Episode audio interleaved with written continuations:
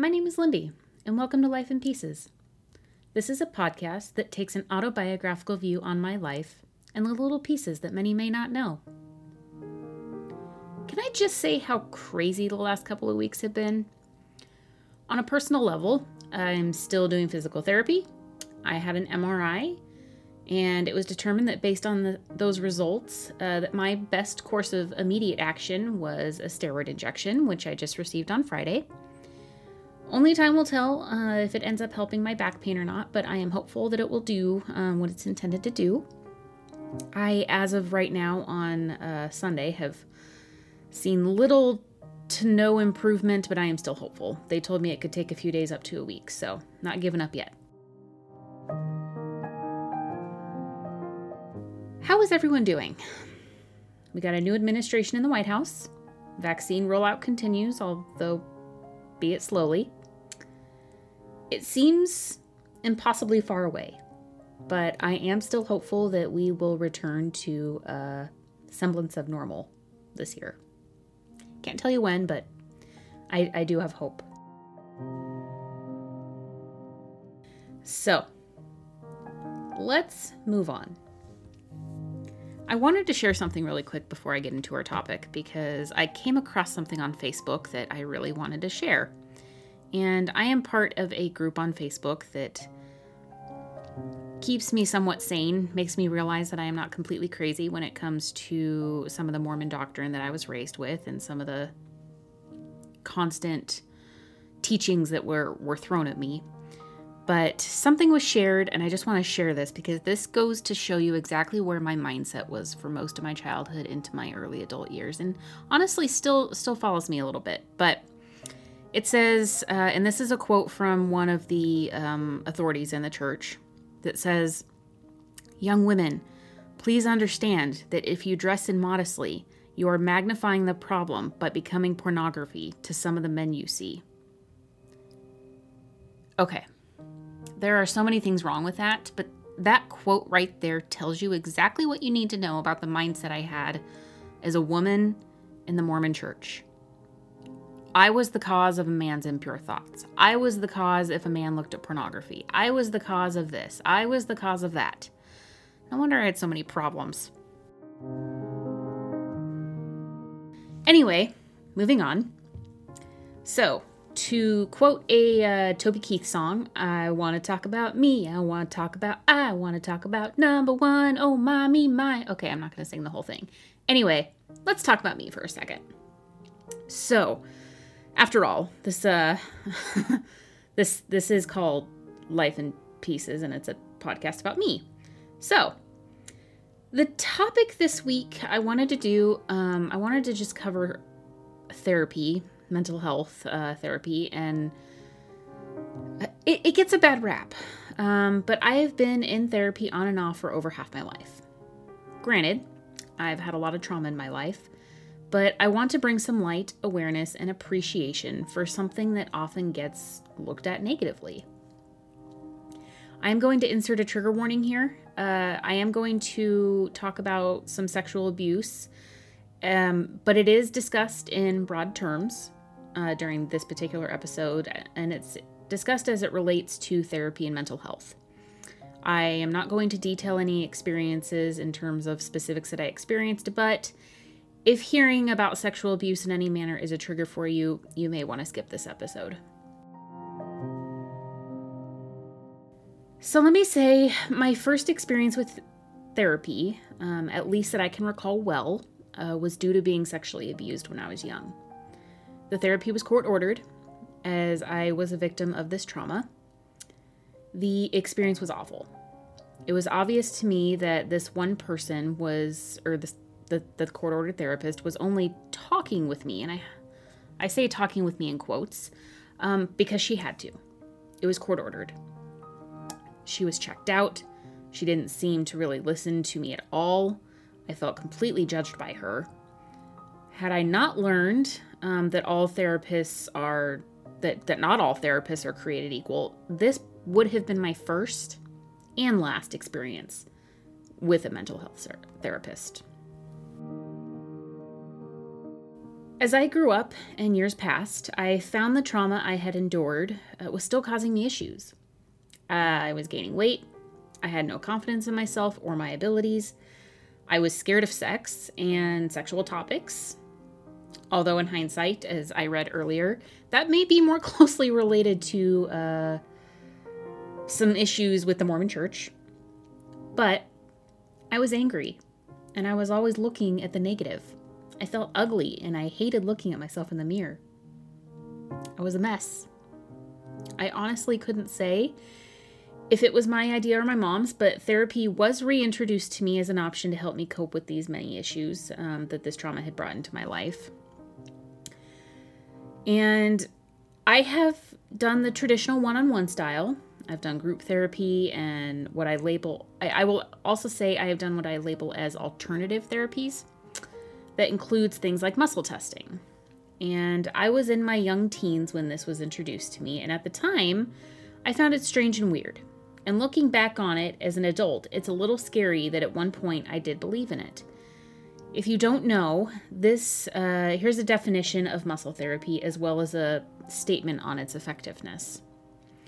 So, healthline.com states muscle testing is also known as applied kinesiology, and I hope I'm pronouncing that right, but I might not be, um, also known as AK, or manual muscle testing. Um, it is an alternative medicine practice that claims to effectively diagnose structural, muscular, chemical, and mental ailments. AK is not a part of the science of kinesiology, which is the study of the movement of the human body. The basic idea behind AK is similar to one of Sir Isaac Newton's laws of motion, which states for every action in nature, there is an equal and opposite reaction. AK takes this concept and applies it to the human body. This means that any internal issues you may be experiencing would be accompanied by a related muscle weakness. Following this thought process, you should be able to perform a muscle test to diagnose any underlying medical condition. Muscle testing conducted in a, an AK differs from standard orthopedic muscle testing. Here's an example. So, you have a muscle test performed and your bicep is deemed weak. A person performing the muscle test with a standard view of medicine might suggest working out your biceps more at the gym. A person following the principles of AK may suggest that you have this weakness because of an underlying problem. That may also include a mental one. Um, now, the men. I, realize that alternative therapies, there are some good ones, but this is one that I would consider not, especially from my own experiences. But they ask the question so is muscle testing legitimate? Well, according to several studies, the kinesiology muscle test, uh, while some standard orthopedic and chiropractic muscle tests may be helpful for specific muscle related weaknesses, muscle tests are useless for diagnosing medical conditions such as organic disease or mental illness. Anyway, yes, I was introduced to a variety of therapies. Some good, some bad. Eventually, I gave up on getting to a better mental state until I was in my young adulthood. I decided to try my hand at a traditional mental health therapist again. My choice, my decision, and I'm glad I did. This therapist wasn't perfect. He had some things I didn't really care for in the way he handled therapy, but it did prove to me the truth that I have come to live by. Not all therapists are created equal. Period. This therapist and I were not a great fit, but I was able to get a handle on what I thought I needed um, in a therapist, at least, so I, I knew what to look for. Sometimes it's trial and error, and that's okay. Ultimately, I didn't find what I was needing in a therapist until I got to BYU. Ironic, right? Who knew I would need a therapist while at BYU? I'm raising my hand, which you can't see. Anyway, so, my experience with counseling therapy at BYU happened in two parts. While I was there, I participated in group therapy on campus and a little bit of one on one therapy with a couple different counselors. This was at the on campus counseling center. I was terrified to walk into it, but being the poor college student I was, it was also a free option.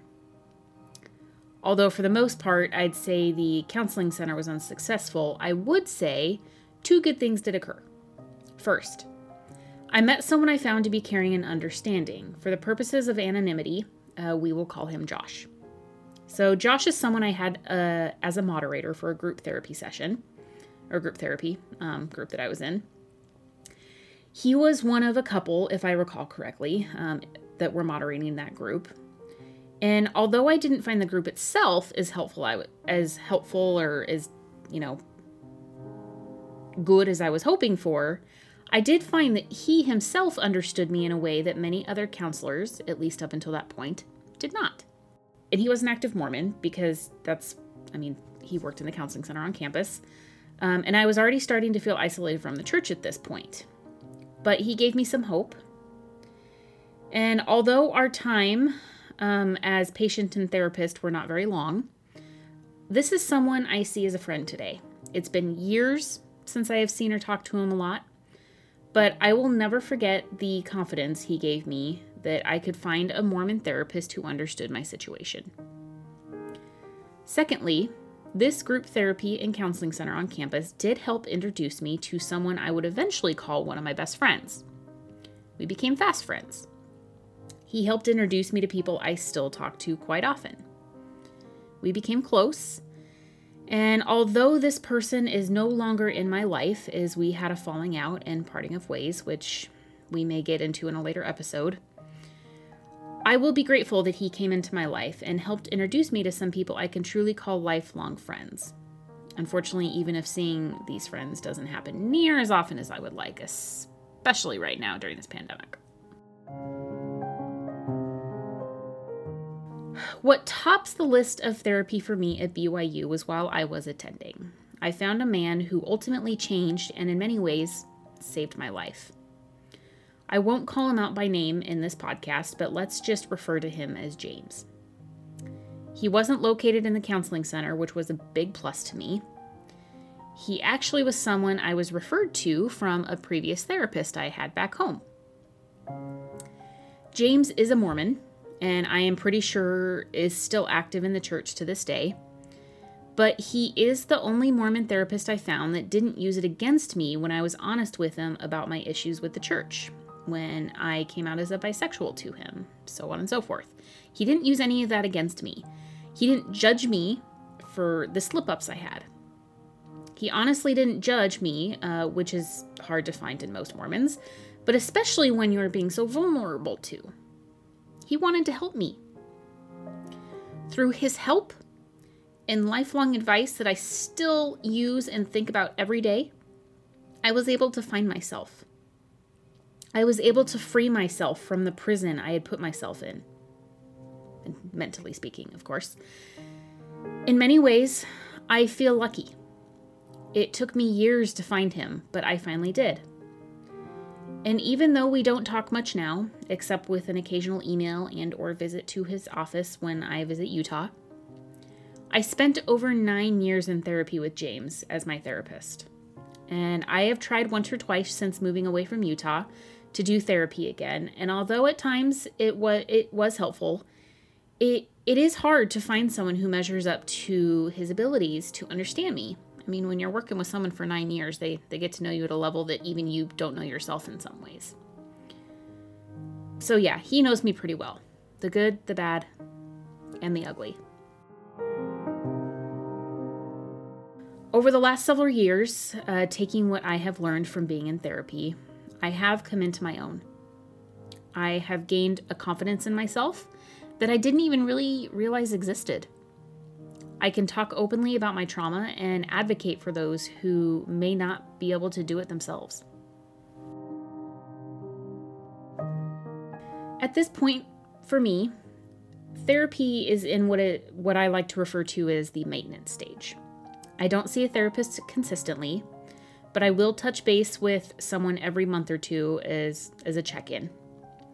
Life is crazy, especially right now and having someone to talk to about the pressures and every the you know the always changing parts of life it's not a bad thing. At different times in my life therapy was a lifesaver and definitely helped keep me from making what could have been traumatic awful and potentially deadly choices. If i can say one thing about taking care of your mental health and the therapy that may be involved it's keep trying even if the first fit isn't good that doesn't mean it can't be beneficial for you. It's like medication sometimes.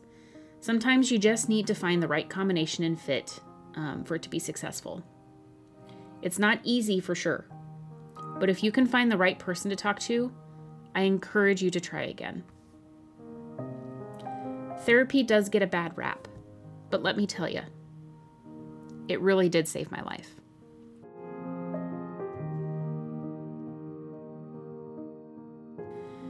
Don't forget, you can email me at lifeinpiecespodcast at gmail.com if you have any topic suggestions, questions, comments, or stories you would like me to share in future episodes. I love hearing from you. Also, still looking for a guest or two to showcase on the show, so if you are interested in that, please let me know. In preparation for a future episode on travel, um, if you feel comfortable doing so, please email me. Um, I would love for you to give me a description of your favorite travel experience. Doesn't have to be recently. If you have gotten the courage to travel during this pandemic, I would love to also hear recent travel stories from your travel experiences with the coronavirus restrictions the good and the bad. Since I have traveled a couple of times during COVID, uh, once pretty recently, I want to dive into this topic a bit. But I would love some stories and experiences from all of you to share as well, um, to supplement with my own. You can let me know in your email if you wish to remain anonymous or not, but please, I would love to hear some of your stories.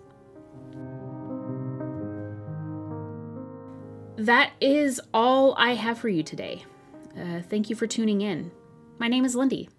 This is Life in Pieces. Until next time.